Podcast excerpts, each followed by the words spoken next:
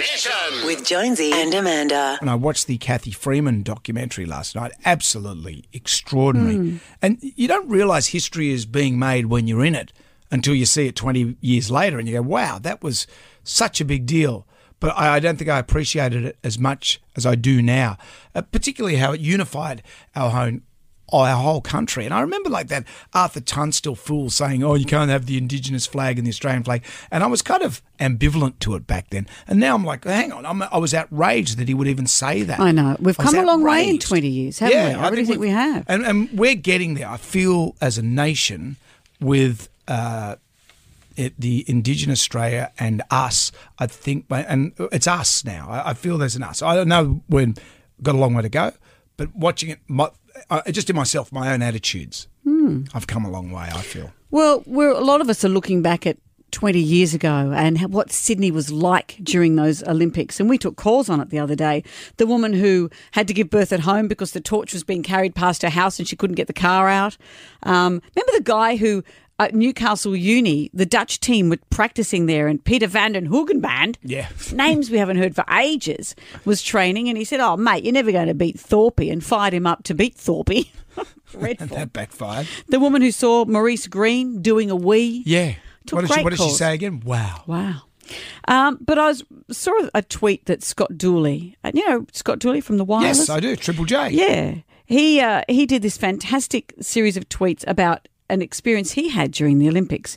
He said, I don't think I've told this story, but the twenty-year anniversary of twenty twenty of the two thousand Olympic Games made me think of it. I was living in Sydney, twenty years old. The Games were without question the best. Every night there was a party. There were pop-up bars everywhere. It was a huge vibe. Athletes were everywhere. And me and my mates started a competition who could get the most photos with athletes. I was living with my parents, and one night they went to the Greco-Roman Wrestling while I went to binge drink near the fittest people on the planet. You could tell who was official because they had huge accreditation and they didn't have bloodshot eyes from drinking to oblivion for a fortnight. Right. We see this big bloke with all the passes around his neck, so we go over to get a photo, and his name is Homer. Like the baseball, he said, Homer. Homer's from Tunisia and about our age. We end up taking Homer all over Sydney. The Bourbon and Beefsteak was a bar in the Cross. It was kind of a place where if you're mucking around out the front, they throw you in. Just ask Ricky Ponting. So true. We took him there. We were seriously over-refreshed. The night was coming to an end, and as we were parting ways, Homer said, I've missed my curfew. I can't sneak into the village. I'll be sent home. I'll be disgraced. My family, my country. I said, come stay at my place.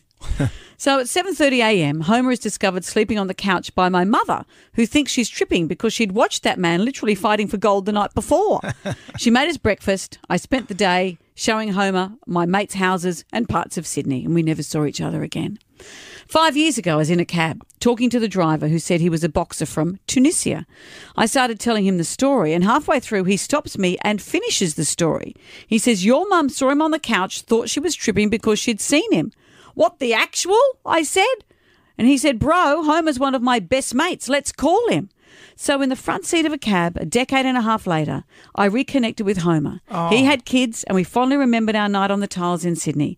That's what the Olympics are. Friendly, fit people hanging with friendly drunks, making lifelong memories. What a cool story. What a story. Jam Nation with Jonesy and Amanda.